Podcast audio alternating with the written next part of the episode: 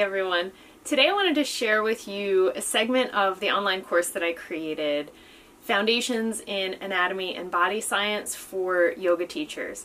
Now this is a 10-hour online course, and it's the first segment that I do in the 30-hour segment that goes into our 200-hour yoga teacher training. And I wanted to take this information and put it online because I feel like a lot of people struggle with the anatomy portion in their yoga training, and it can be helpful to go back and watch it over and over and really absorb the terminology and get comfortable with all the information, because that's how we start to build on that foundation and create a really solid understanding of our body and how it interacts with this practice of yoga. So I hope you find this segment to be helpful, and I'll put a link in the description below if you want to check out the full course.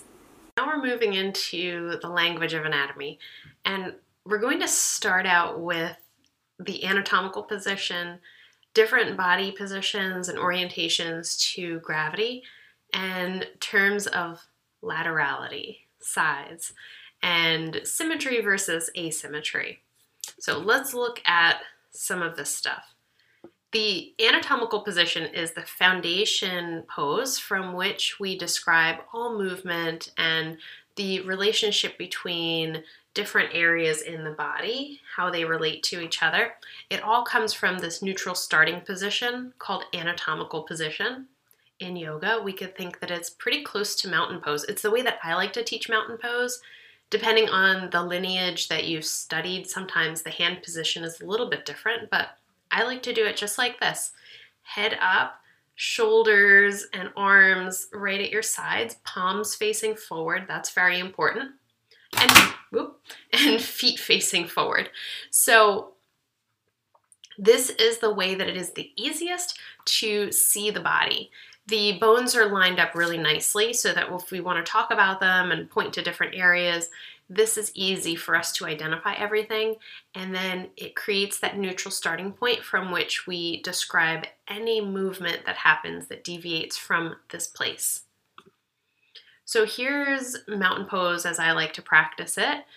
Neutral standing, everything is very even. So this is a pose of symmetry. Both sides of the body are doing the same thing.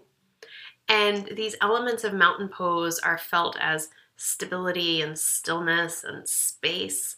So that's the foundation from which all other yoga poses are branching off. We can always find elements of mountain pose in all the other poses, especially standing poses, but really almost all the poses. So here's the different body positions. And I see people get a little bit confused with these, so this is important to talk about. So biped is standing on 2 feet, walking on 2 feet. I always think of a pedestrian, like you're crossing the street, you are a pedestrian, you're on your 2 feet and you're walking along.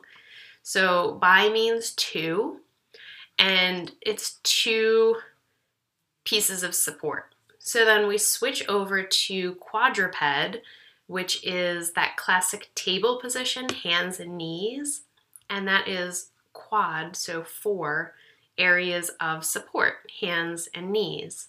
So biped, two areas of support, quadruped, four areas of support. And then we have these two different body positions called prone, which is when our belly is toward the floor, or supine, which is when our back is to the floor, we're laying on our back. So there's a lot of different yoga sequences that you would consider to be a prone sequence or a supine sequence.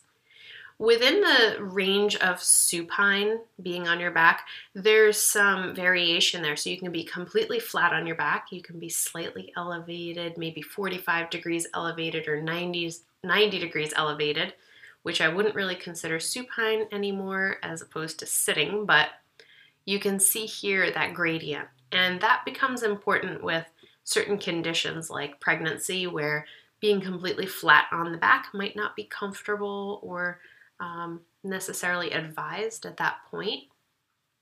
Here are some examples of prone yoga poses. Belly to floor. This is cobra, this is different versions of locust pose that we like to do, a lot of strengthening the muscles in the back of the body. And then we switch over and we see the opposite, which is supine, when the back is against the floor. We do all sorts of stuff here, stretching the legs. We do a lot of ab work here, a lot of core strengthening in a supine position. So then we switch over to quadruped from hands and knees, from table. You can think of what a foundation pose table is and how many different things we can do from there. Balancing table, the opposite arm and leg reach being a really common one. The cat and cow we do in quadruped.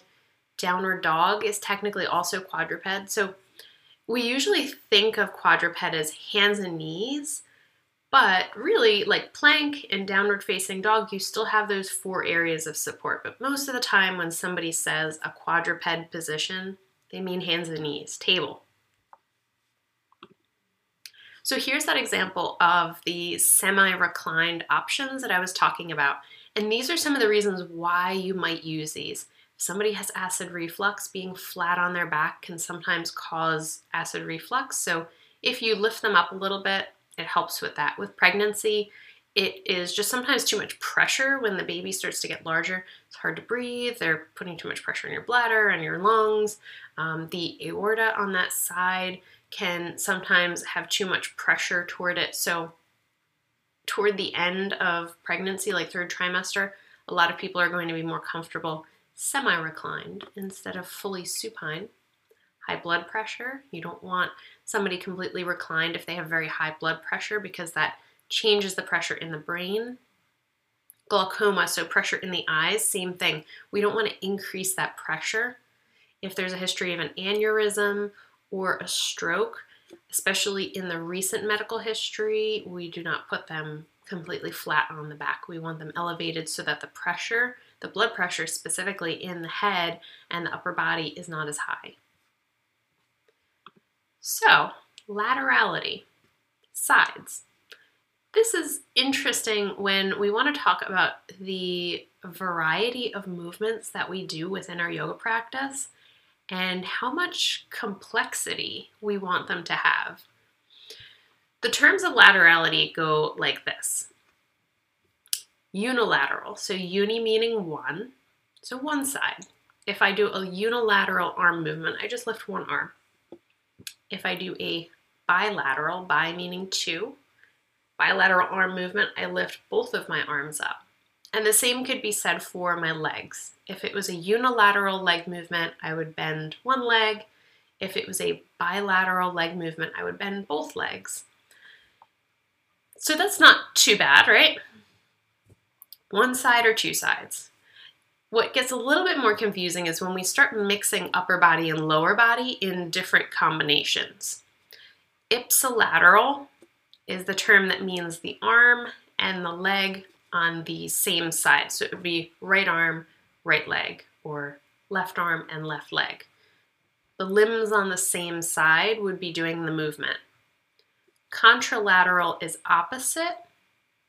So right arm, left leg. It's always diagonal across the body, contralateral. So that term makes a lot more sense in my brain. Contra meaning opposite, opposite sides, got that. The ipsilateral kind of throws my brain off a little bit more. I have to think about it. So the way that I remember it is that ipsilateral starts with an I and it's straight. So I think straight down the side, same side. And you can look at the lines at the top here. Ipsilateral is that straight line. Contralateral is that diagonal line. So that should help your brain to kind of hold that information a little bit better. Let's look at yoga examples here. This is called a single knee to chest stretch. We do it all the time. Wind relieving pose is the yoga term for this. It's a unilateral movement, just the right leg. We could say that it's a bilateral arm movement if you're using both hands to pull that knee in. But for the leg, that's unilateral. And then we look at the other one with both knees back into the chest, and that is a bilateral leg movement. Left and right leg pulled back into the chest. Then when we start talking about the sides, contralateral, opposite sides. When we do balancing table, opposite arm and leg are reaching away from each other. So it's a contralateral movement. If we did an ipsilateral movement, it would be the arm and the leg on the same side are lifting. So the example that I put here is the half moon pose, because the arm and the leg on the top of the body, so same side, are both in that lifted position, and then the arm and leg on the other side are both in a supporting position. So that same side of the body, that straight line through the trunk. Contralateral versus ipsilateral. We'll go through a practice after this to really drive that point home and to help you feel it better in your body. But here's a couple other examples. This is from Yoga Therapy at the Wall. When you're doing core stability, these terms become very important because they're changing the way that force is distributed through the trunk and through the abdominal muscles. If I was doing same side, arm and leg, in this top one here you can see my right arm and leg are bent and my left arm and leg are both straight. So same thing happening on each side of the body. That's an ipsilateral movement. And then I switch it over to contralateral, opposite, where I'm going from my left arm is bent and my right knee is bent. Got that opposite diagonal line going. And then we can look at this marching movement here as a unilateral movement where I just pull one leg back, unilateral, and then I do it with both legs, so it becomes a bilateral movement. And then the same thing in sitting. Unilateral, I lift one leg. Bilateral, I try to lift both legs.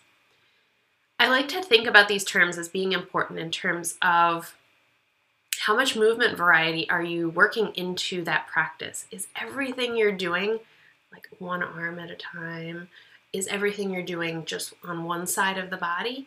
Or are you getting some of that diagonal input? Are you getting some bilateral arms and then bilateral legs?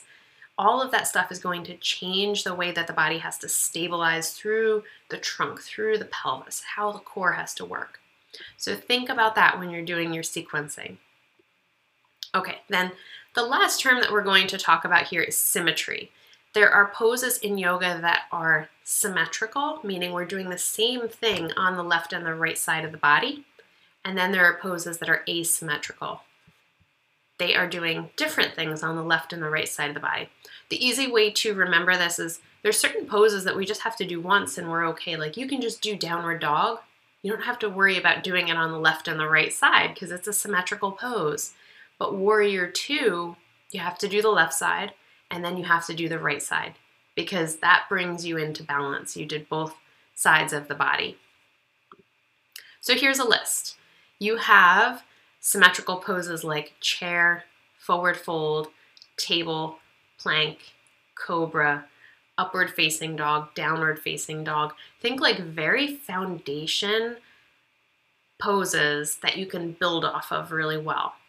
And then the asymmetrical poses, things you have to do on both sides, warrior one, warrior two, triangle, a lot of the standing poses, lunges, high lunges and low lunges, you have to do one leg forward and then the other leg forward. So what else can you think of in this category? Try to sit down and really think of what is a symmetrical pose and what's asymmetrical and how you can create variety within your practice in those two categories.